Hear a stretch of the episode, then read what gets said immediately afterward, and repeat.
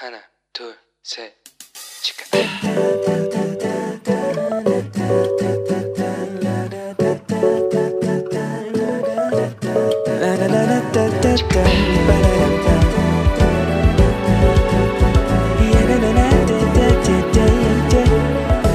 Here we go. Hello，你这个星期过得好吗？我是你人生梦想应援团的头号粉丝 Annie。 这礼拜啊，我跟大家分享了智慧书里面关于真言的部分，但是我忘记在节目的尾端呢提醒大家，你这礼拜应该要读一下传道书。我想，我希望大家都有读了。如果你还没有读的话，我鼓励你先去读了传道书之后呢，再来听这一期的节目，好吗？这样子可能会更清楚。那有朋友就问我说啊，诶，真言的作者就是所罗门王吗？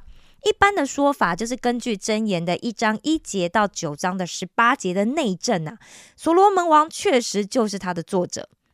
而箴言呢，应该应该是大部分出自于所罗门王，但是除了所罗门王之外呢，还有在二十二章的十七节以及二十四章的二十三节里面提到了一位匿名的智慧人。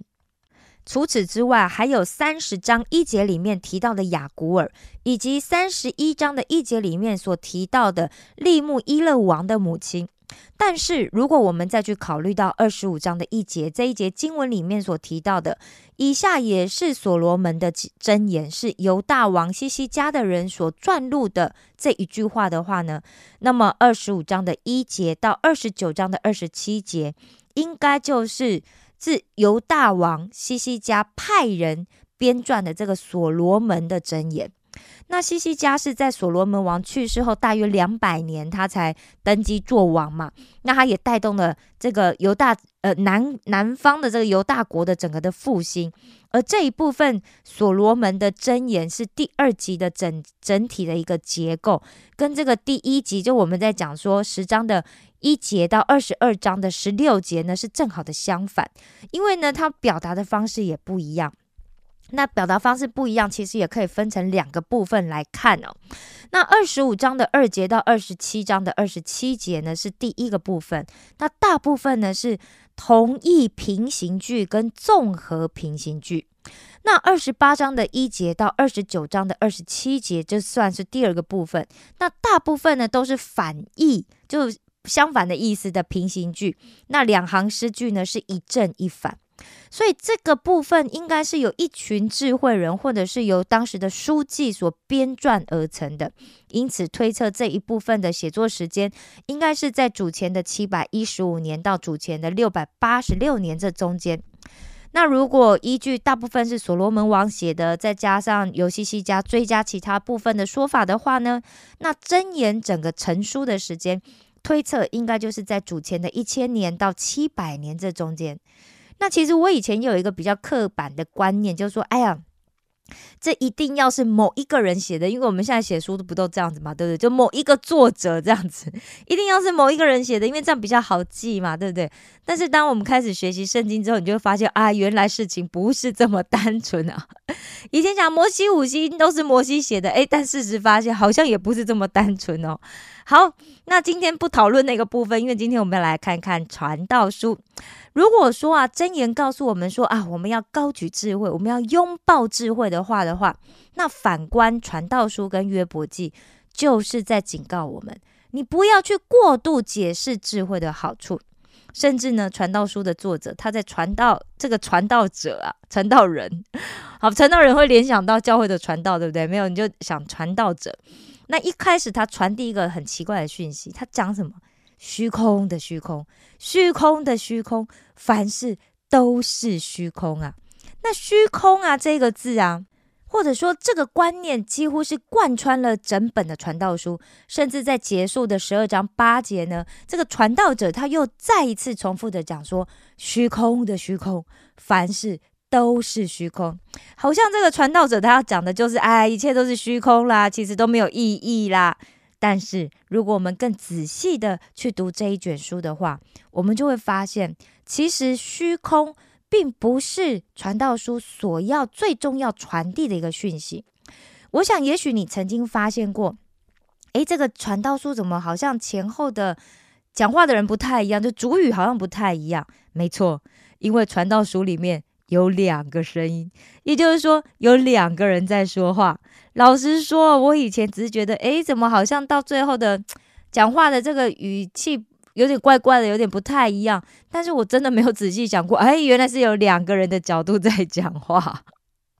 那传道书的这个希伯来名呢，是召集人 （Kohelet） 的意思。那意思呢，就是聚会的召集者、演讲者。那这个和合本的圣经翻译成传道者，所以传道书主要的讲者呢，就是 cohelet。那这个这个呃，这个现代的翻译里面呢，可能被翻译成是老师。那在传统的翻译上面，可能就传道的人或者传道者。那这个名词呢，其实。就是现代跟传统的翻译之间有一点点差距，对不对？其实这也跟这个聚集的这个观众的假定性质有关系，所以我们应该要先了解一下哈。那我们到底要怎么去分辨呢？好的，首先一章的十二节到十二章的七节是用第一人称来讲的，就是 Kohelet，他是一名传道者。也许我们可以先用第一位智者这一个代号来称呼他。但是呢，在这个序言，也就是传道书的一章一节到十一节，还有这个结语，传道书的十二章的八节到十四节里面呢，其实是第二个声音，就是有一个父亲在向他的儿子谈论 Kohelet，那我们也可以称他就是无名的第二位智者。有趣的是哦，他甚至呢在七章的二十七节里面，他也短暂的出现了，显示。他就是在向他的儿子讲述 Kohelet 的这个人，那 这样会很复杂吗？很复杂的话，大家请再重听一下哈。好，为了要厘清这个观念呢，因为为什么一定要厘清这个观念？因为这对我们理解传道书是非常重要的。因为约伯记里面有类似的状况，所以这个观念厘清了之后，我们之后在读传道呃约约伯记的时候，我们也会用上，好吗？所以我们应该要厘清呢。哪一些是第一位智者的讯息，哪一些又是第二位智者的讯息？因为呢，传道书最重要的讯息跟谁有关？跟第二位智者所讲的讯息有关，不是第一位哦。但是因为这第一位智者讲的比较多嘛，对不对？所以我们还是要先来看一下第一位智者，就他到底讲了什么？那我们可以把他讲的内容呢？诶，第一位记者不是第一个出现的那个人哦，好吗？第一个出现讲话的人是谁？第二位智者。好，我们要把第一位智者所讲的内容呢，先大概整理成两个大点。那第一大点他讲什么？生命是虚空的，生命就是徒劳的。那这个其实就是第一位智者他最基本的理论啊。人生真的是太累了，而且呢，从头到到到头来，没有一个人是可以逃过死亡的。大家都是死路一条。那第一位智者呢？他谈到啊，他就讲到啊，工作啦，你人生的喜乐啦，你所累积的财富啦，你拥有的权利呀，甚至他还讲到了智慧，对不对？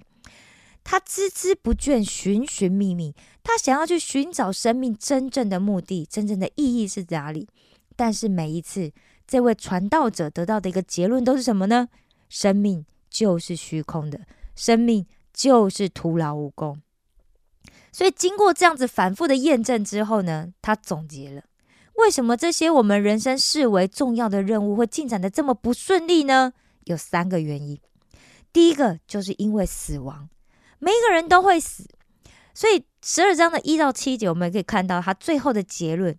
第一位智者呢，就把我们的身体比喻成一栋房子，跟住在里面的人。这个房子呢，如果毁坏了，那么里面的人可以继续生生存在那里面吗？没有办法。那房子呢，跟住在里面的人都一样，身体会随着年龄的增长老化，手会发抖啊，对不对？腰会弯曲，挺不直啊，牙齿也会掉光啦，对不对？你会眼睛会看不见呐，反正人生就这样子啦，一切都是以死亡衰老为结束啊。那第二呢，是因为不易。第一位智者，他对这个世界上缺乏公平正义，他觉得非常的困惑。他很希望就是好人就有好报嘛，对不对？那坏人就可以受到严厉的惩罚。但是就他对于生活的观察来看，其实并不是这样子啊。甚至呢，他在九章的十一节里面，他还悲伤的得到了一个什么结论呢？经文就讲啊，我又转念，见日光之下，快跑的未必会赢，力战的未必得胜，智慧的未必得粮食，明哲的未必得资财，灵巧的未必得喜悦。所临到众人的是在乎当时的机会。所以第一位智者说什么？他观察到的就是跑得快不一定会赢啊，你强壮你不一定就会获胜啊，有智慧的也不一定有得吃啊，聪明的也不一定就可以得到财富，有学问也没也不是人人都会喜欢你呀。这全全在于什么？每一个人所遇上的时候跟机会。换句话说，他认为。所有所谓事情，这个成功与否，并不是在于人努力努力不努力哦，而是在于你有没有遇到好的时候跟机会。那第三呢？他提到什么？就是刚刚最后讲到的这个时间跟机会哦。第一位智者他认为哦，就是生活生命之所以一切都是徒劳的最后一个原因呢，就是你有没有掌握到时机跟机会嘛？他非常清楚，他认为他知道说，神在这个宇宙里面创造了秩序，因此呢，天下万事都有定期，而且神可以给人永生的盼望。但是呢，这种认识给他带来的不是希望，不是盼望，他带来的是什么？挫败感。身为一个智者，他认为他需要知道什么时候应该要行动，什么时候该讲话，什么时候是正确的时机。但很显然的，神呢没有允许他这样子做，因为神从始至终的作为呢，人都不能参透。那么，第一位智者的第二个论述是什么呢？刚刚讲都是第一个论述嘛，对不对？他第二个论述就是，哎，及时行乐，因为人生很虚空嘛，对不对？所以第一位智者说，那你就及及时行乐吧，你就努力去抓住生活可以带给你的一切快乐好了。他在传道书的二章二十四节里面要讲什么？人莫强如吃喝，且在劳碌中享福。我看这也是出于神的手。他甚至还在其他地方重复这个想法，讲了五次哦。对，你看他有多认同这个想法，对不对？也就是说，他认为如果生命最终的目的不存在的话。那最好的生活策略就是试着用短暂的快乐里来，你就用这些短暂快乐，你去麻痹你自己生活上会面临到的痛苦啊，你去分散你自己对这个严酷的生活现实的所有的注意力啊，因为啊，这样子的人，他不多思念自己一生的年日，因为神应他的心，使他喜乐。我不知道大家怎么去解读刚刚我讲的这些内容。其实老实说，我在第一次读的时候，我有点惊讶啊！我以前的理解是错误的吗？甚至哦，如果我们去读很多的注释书的话，你会发现哦，通常这些注释书会怎么样？会把这位第一位智者所讲的这些负面话的负面的意思，哎，转为正面的意思，哎，对不对？所以老实说，我在看他在讲这件事这么赤裸裸的，他并没有去给予这个智者的。内容给予太多，赋予太多其他的意思，就他的话就是直接就这样子。老实说，我有点震惊了，因为我觉得我是不是以前都理解错误了？但是我也讲过，每次当我们有机会从不同角度去解读圣经的时候，我们就会发现，哇，我们又更了解神了，我们又更亲近神了，我们又终于又更明白神到底要跟我们说什么了，对吧？好，所以。那既然第二位智者他讲的话才是重要的讯息的话，那第二位智者他到底讲了什么？首先，他总结了第一位智者的这个核心的论述，也就是传道书的十二章八节里面这个传道者说的，开头讲的跟最后讲的，虚空的虚空，凡事都是虚空。接着，这个第二位智者呢，他有向他的儿子先称赞。第一位智者呢，其实是一位精通各样事物的贤人呐。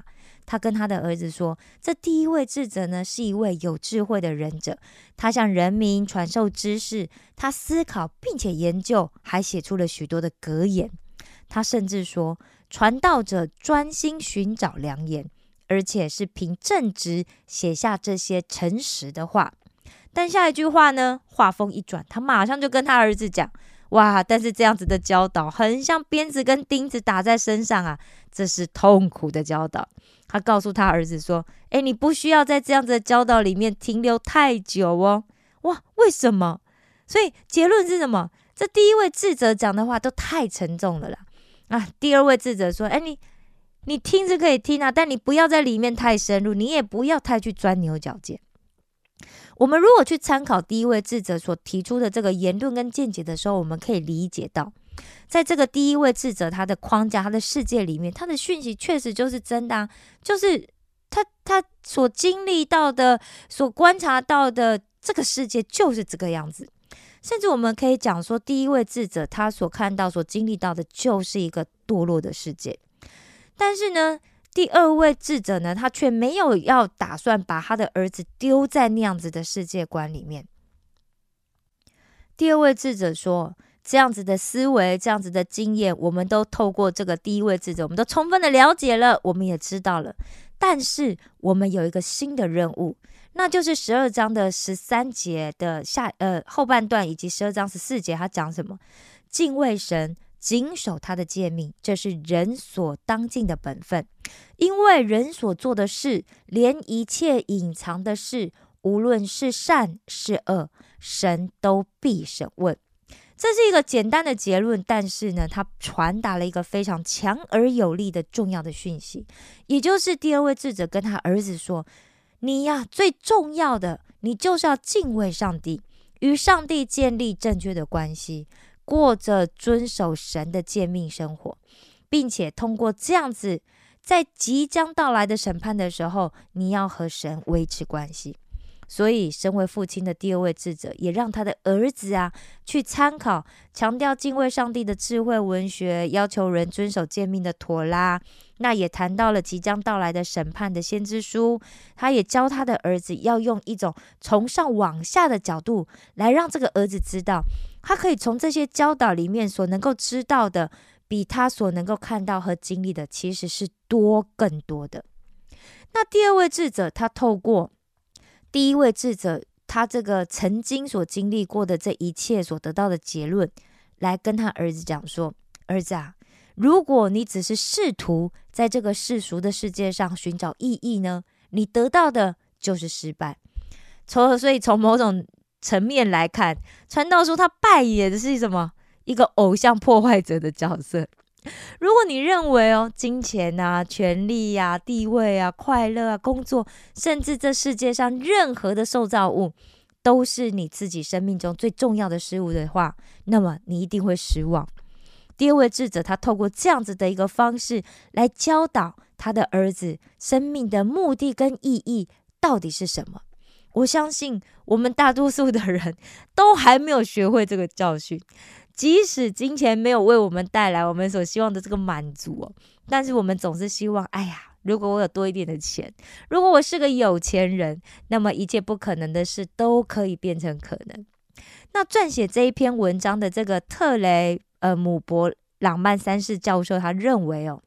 传道书的作者之所以选择将第一位智者跟所罗门王联系起来，是因为呢，所罗门王是当时被认为拥有这个世界上最多的钱，他也有钱就有欢乐，对不对？而且他也是非常有智慧的人。但是呢，所罗门王的一生却是用痛苦作为结束。所以，如果连所罗门王都没有办法在这一些世俗眼光里面看为有意义的事情里面找到意义的话，那么在王之后来的人还能做些什么呢？也不过就是做这些以前早就做过的事而已。对于那些被创造来应该生活在伊甸园，却必须生活在这个堕落世界的人来说，永远，我们都不可能觉得我们有足够的钱，对不对？我们不可能觉得我们永远就有足够的快乐。因此，第二位智者就跟他的儿子说：“你呀，一定要把神放在首位，你要把神放在第一位。但这不是说哦，我们就要忽视这个世界，并且远离这个世界。传道书所要讲的是，你永远都不要退出这个世界。”因为你不可能不在这个世界里生活，反而是当你在这个世界里生活的时候，你应该要给神一个优先权。换句话说，我们就是要把神放在第一位。如果我们凡事都先考虑到神哦，我们都先以神为考量的话，打过我现在。好，我不知道刚刚有没有发生什么错误，好，我再重来一次。打个比方啊，如果我现在呃，就是比方说像我来韩国读书，对不对？那我是不是就要考虑到很多事情？因为我所我所做的事情呢，不只会影响我一个人，我甚至会影响到我的家庭啊，我的朋友，我公司的同事啊，我的团队的人啊，我的客户啊，对不对？我会影响到很多人。但在考虑这些事情之前呢，我要先考虑的是。神会怎么看这件事情？好，所以如果我们什么事情都先考虑神的话，这样子工作、快乐、财富、智慧这一些，就可以在我们的生活里面找到他们应该要有的位置。如果我们什么事情都可以永远都先想到神，把神放在我们生活当中的第一顺位的话，那么我们的人生就必定不会让我们失望。好，所以现在让我们来做一个结论。所以这第一位智者说的都是错的吗？不不不，不是这个意思哦。当然呢，就在讲说我们讲这第一位智者他的这个框架里面，就这个堕落世界的框架，确实这就是现在这个世界的现况嘛。但是呢，我们也不能认为第一位智者说的就都是对的啊。然后我就去这样子做哦，这世界就是虚空，然后我就是要及时行乐。不，我们应该做的是，我们要用神的思、神的想法来思考。那我到底应该要怎么做？我该用什么样的态度去面对这个生活里面的不公义？我应该用什么样的标准去过我的生活？我应该要怎么样可以让我的生命因为有神而变得更有意义？这就是我们在传道书里面应该要获得的学习。好了，不知道今天的内容你学习到了什么呢？如果有时间的话，请记得留言给我，我很期待可以听听你的想法。提醒大家，这一周记得要读约伯记。我上礼拜为什么忘记提醒大家？因为我忘记写在我的稿子里。好啦，提醒大家，这个礼拜要读约伯记。约伯记内容有一点多，但是我相信你可以的。这一个礼拜读完它，并不是太难的事情。这样子，我们下个礼拜分享的时候，你就可以有更深刻的印象。我爱你们，为你们感到骄傲。愿所有诚心爱我们主耶稣基督的人都蒙恩惠。石头们的青春日记，我们下次见哦。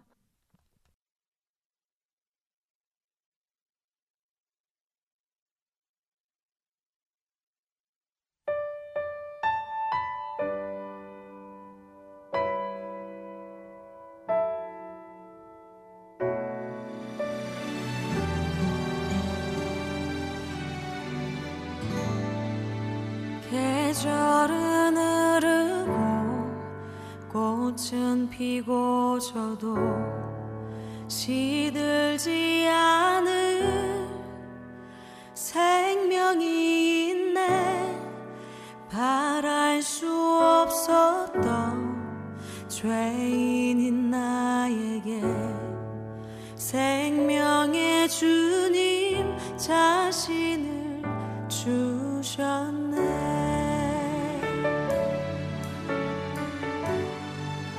계절은 흐르고 꽃은 피워져도 시들지